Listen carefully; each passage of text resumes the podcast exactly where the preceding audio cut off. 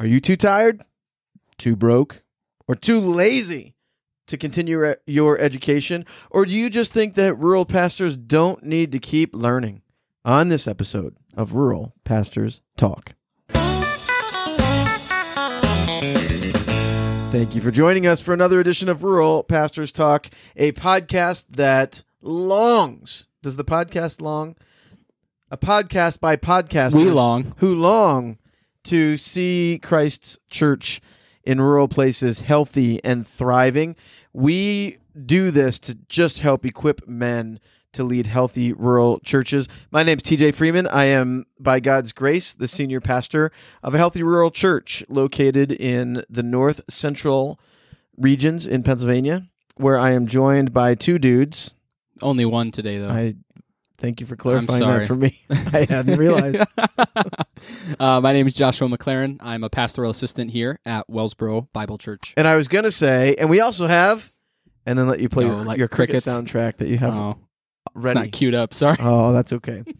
yeah, we're missing Joe once again. We lied No. unintentionally. We We did? we misinformed Oh, because we said Joe would be back, yeah. We yeah. And Joe is not back. You know why? Rural ministry strikes again. Rural Ministry strikes again. Yep. Um, he's getting his hands dirty. Probably not really, No.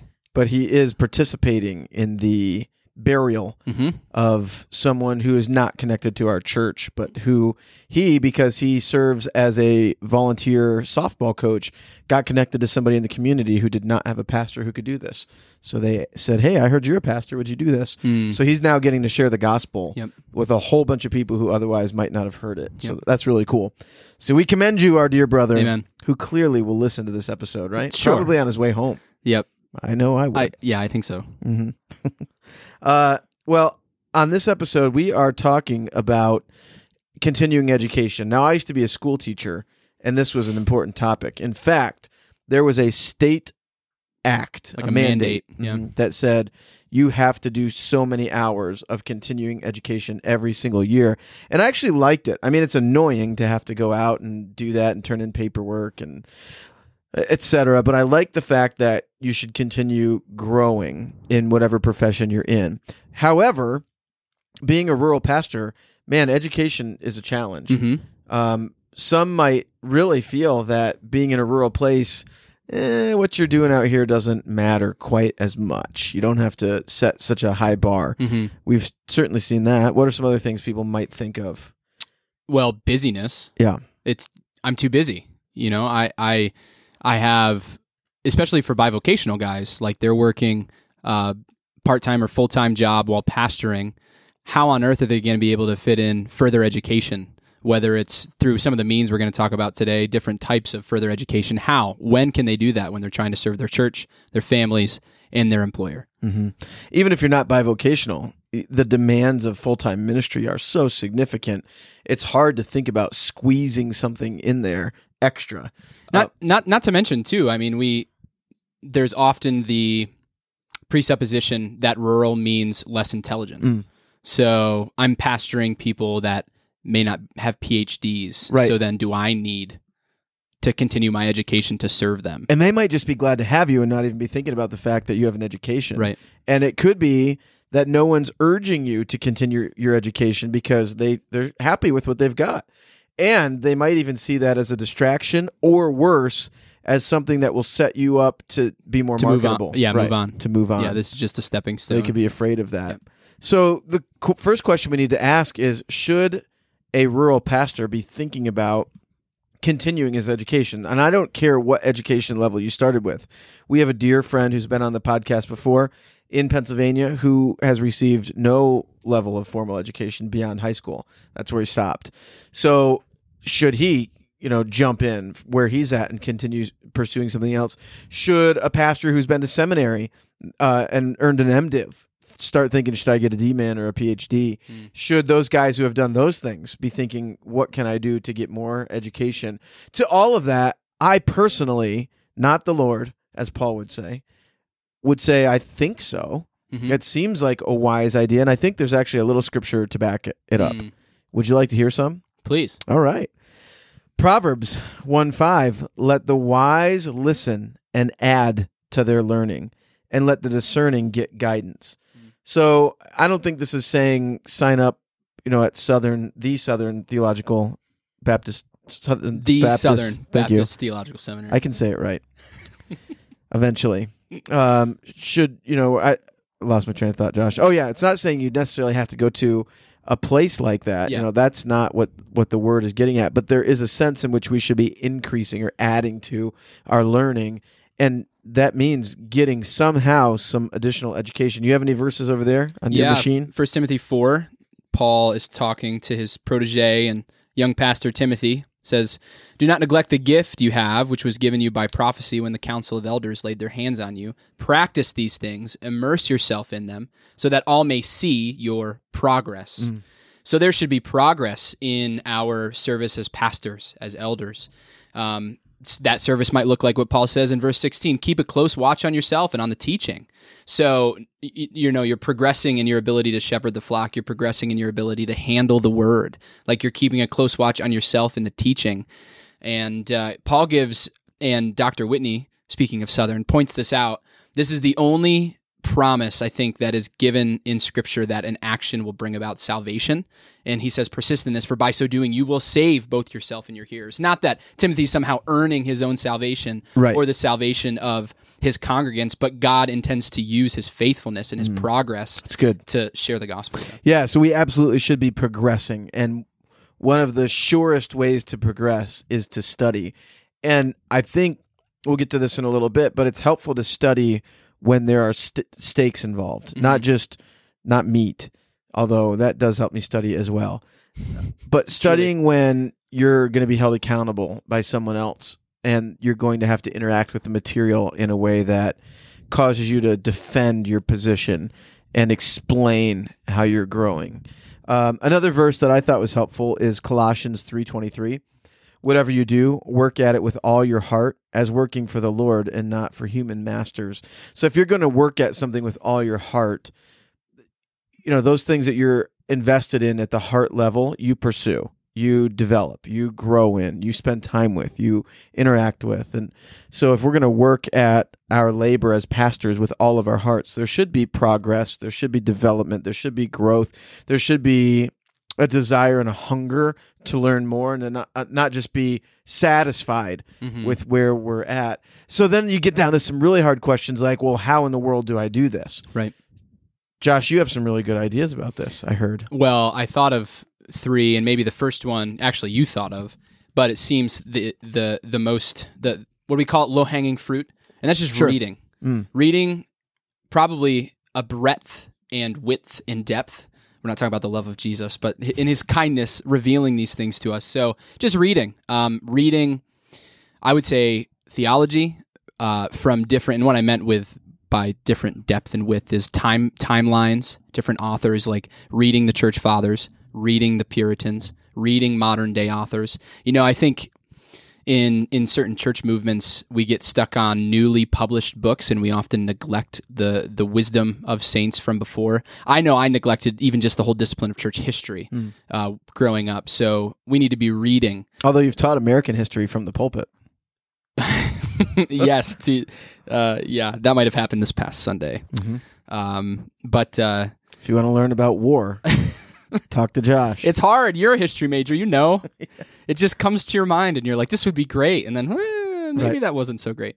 Um, but so reading, but Just not, remember war and snore What? rhyme. Okay, reading. Um, reading not just for the sake of enjoyment, but actually challenging yourself. Um, I think is useful. It's low hanging fruit. Uh, there, I mean, there's thousands of millions of books published.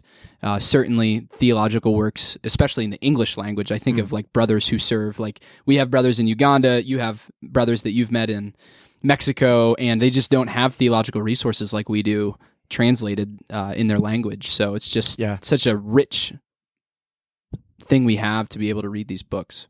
Yeah, absolutely. So, way you can get a little more mileage out of that is Yeah. to read it with other people. Yeah. So, read it with your leaders. You know, sit down with your leaders and just say, "Hey, we're not going to study on what it means to be an elder or whatever. We're going to go through this book on church history, or we're going to think about this theological principle. Yeah, it's like systematic theo- theology. Uh, yeah, anything like that. Study that with your el- elders or your leadership team. Study it with other brothers from the church. Sit down in a group of three or four and read through a book together. Go one on one.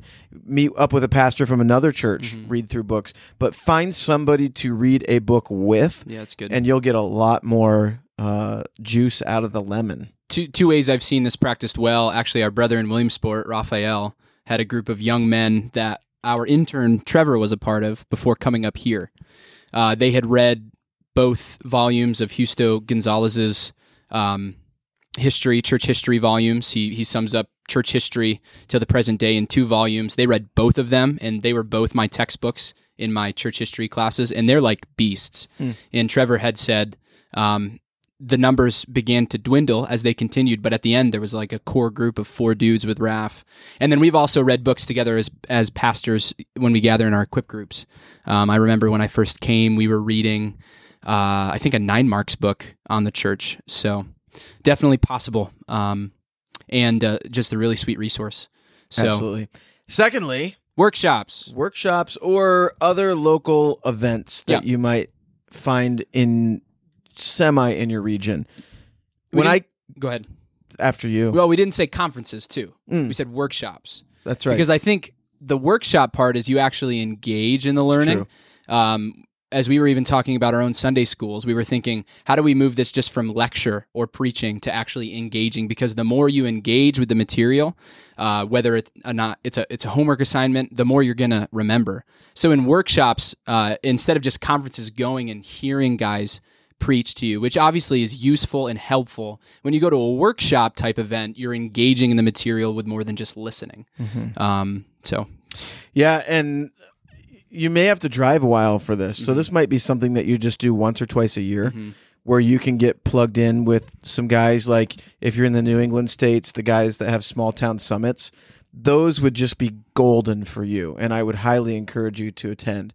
If you're around Pennsylvania, New York, Ohio, West Virginia, Maryland, uh, we're in driving distance to most of those places. And we have something we can offer. As a matter of fact, I didn't even think about this Yeah. until right now. But, oh, you did. I you did. put it right It's on there. there. We're having a Nine Marks workshop here, September 22 and 23. And Raymond Johnson, our dear friend, who we used to think looked like Josh until we met him, and they don't look that no, much the alike. resemblance is not much there. No, it's not. But they could be distant cousins.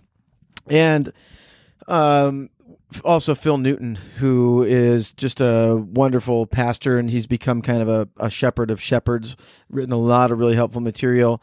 I am so thrilled to know that those guys are coming here. Yeah. And if you're, I mean, you can come from anywhere. There are airports around us. We're happy to help you coordinate that. If you're listening and you want to know more, you can go over to our um, Rural Pastors Coalition Facebook page and reach out to us there. But uh, we would love to have you come to this Nine Marks workshop where we are going to be drilling down on some of the essentials of pastoral ministry. Um, The link for that's in the show notes, guys. all you can sign up there. very good.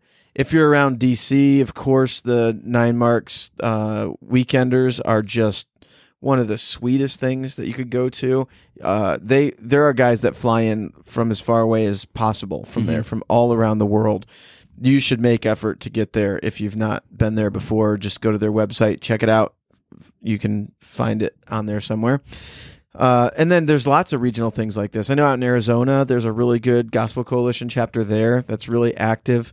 Um, but look around in your region. Look for things that you know have good theology, like a, a TGC event or um, Simeon's Trust. They're all over now. The Charles Simeon Trust.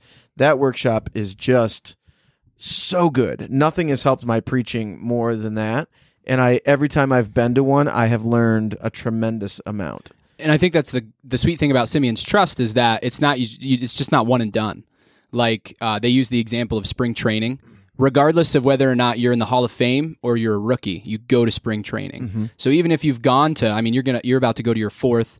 Our Sunday night theology speaker we just had, who was a guest way back, Peter Kroll, he's going to his eighth or ninth, and he said it's like spring training. Like I know the essentials, but Yeah. continuing to go back and getting the encouragement from the brothers, participating in the small groups, um, spending more time in different biblical genres, focusing on them has been useful. And he'll probably continue to go until the Lord calls him home. Yeah, that's right. Um, And let me say, rural pastor, I hear you. I know you're busy. I know that it's hard to find the time in your schedule, and I know that there's a cost there. And I'm going to say this: even if you are in a church situation where like they don't have a budget for you to do some of these things, save up some money, ask for Christmas presents, ask for birthday cash, whatever, and find a way to get to some of these events. You'll find encouragement there. You will find relationships develop there that really help spur you on. Man, that's one of the best parts about Simeon Trust or the Nine Mark stuff is I've made a lot of friends Mhm. who I can call with questions or just send a text to. Or I get texts from guys that tell me they're praying for me on Sunday mornings. Uh, and then it also helps you to see the broader work of the Lord in a region, in a nation, and around the world. I met a guy from um, that country we're not allowed to go to, um, where the Judsons were. Help me. Help me, Josh. I'm in I'm in a missiology class right now. Adoniram Judson went to Burma. Burma, thank you, but it's Yeah. not called that anymore, right? No, it's um oh, Myanmar. Yes. Yes, I met a brother from Myanmar, and we continue to connect through Facebook at one of these events. So, literally, someone I never would have been able to meet, but I can now see the work of the Lord in that part of the country through this brother who Mm, I connected mhm. with at an event. So, there's a lot of value, not just the education, but the relationships that you develop in those settings as well. Yeah. Then there's the big one, Josh, The big one. the the S bomb Seminary. seminary. Yes. which I we often you often say you're in, I'm and I in. often say I'm in too. You're more in than I am. Though. I'm enrolled. I have I have slightly uh, different um, responsibilities than you as Yeah, you're taking a classes. pastoral assistant and a, Oh, at the and a- church. yeah, I meant yeah. I take classes when I can. Yeah. Yeah.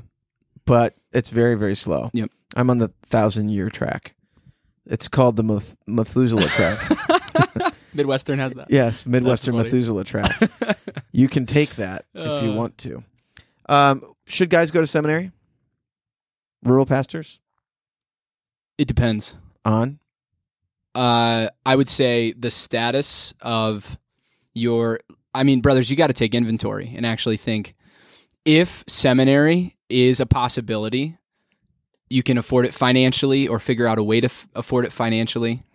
Uh, your family is behind you and willing to support you, and you can squeeze the time in. Then I would encourage it. Yes. Yeah. Um, it is. It is a useful tool. Uh, I used to think seminary was church was for the seminary, uh, but really seminaries for the church. And God has called you and equipped you.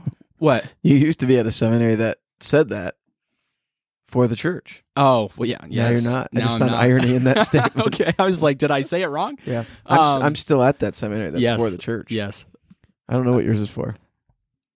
Uh, Pride. it's for your I pride. get there's four things for the church, for the for the gospel, for something else, for the glory of God, and for your status. Because it says the in the. in the That's title. right. Yeah. Um, but man, what was I even talking about? Oh no, now I know how Joe feels. How you used to you guys banter. Oh yeah, so um, God is calling and equipping you. He is giving you gifts. Seminary is meant to sharpen the tools that He's gifted you with, and man, they really do sharpen. Um, so you need to take inventory and consider if if this is something that you have the ability to do, then I would highly encourage it. Um, what I will say though is don't expect, especially if you're in full time ministry, if you can crank it out in three years or four years, whatever the normal track is, that's fine. Be content to get it done as you're able, like TJ said. Um, I was originally on the three year track. Now I'm probably on the six year track. Ooh. I'm working on the eight year track. Like I've been I've been in classes with guys that have said this is my last class. I have been plugging through this for eight years, but I'm almost done. Mhm. And uh, the reward that comes from just continuing to plug away and plug away. Um, Like job offers and stuff. what do you mean? Is that the reward? No, Hi- higher I'm salaries, no, no, articles. no. It's sharpened tools to be able to serve Christ's people better. Oh. um, and I, I really think, I really think it's valuable. Um, now I was in a I was in a point where we didn't have any kids, and I was able to actually support raise my tuition, which was a huge blessing. Mhm. Um, so I am continuing to plug away, and it's not. It's I was hoping to be done in the spring of next year. It's probably not going to happen, um, but I'm going to continue to plug away as God allows, and uh, I I have seen dividends come from certain classes like my Greek classes, even though the, the discipline with Greek is suffering more than it probably should. Um, that was valuable. Personal evangelism, a simple class, but in the midst of pursuing church planning, super valuable. I'm about to take a, a, a class on, at least I think I am, on um, world religions and the Christian worldview, which is going to be really interesting as I engage more with more and more people who have an animistic pagan ideology that comes forth. So it is it is so valuable if you have the ability to do it. That's So good. maybe something to pray about. Maybe something to talk to your wife about. Uh, talk to your your elders or your leaders about. What would it look like for me to be able to pursue an education? It might not even need to be an MDiv. You know, I know guys, I know pastors who have masters.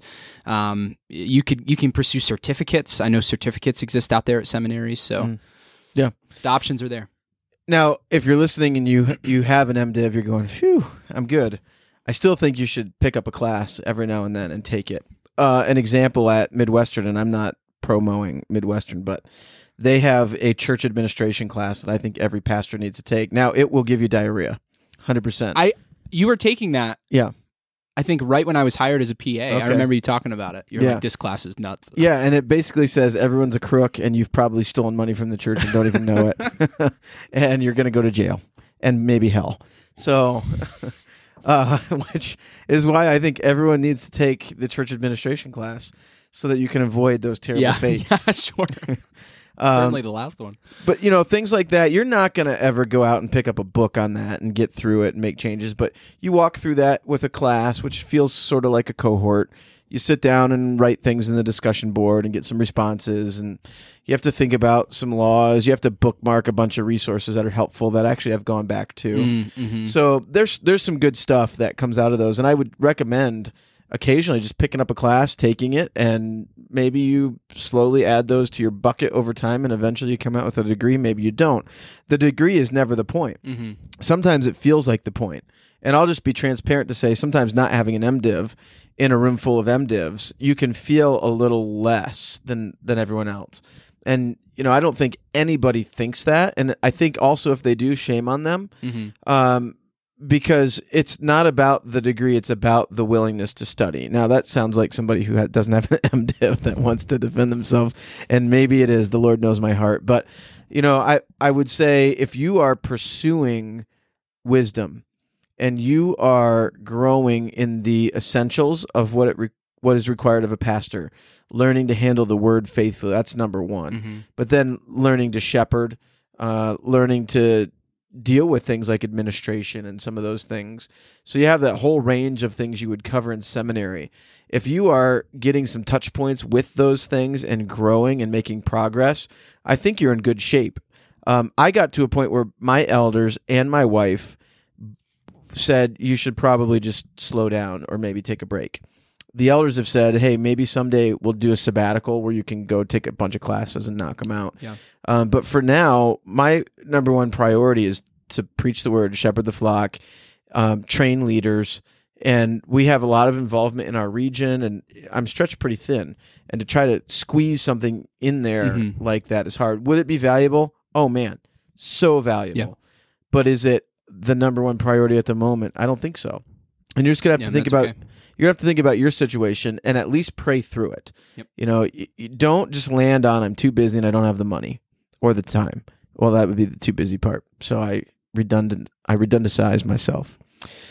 Uh I don't think you can just look at that and go, yeah, it's not in the cards. I think you need to prayerfully consider should I take some seminary classes or not.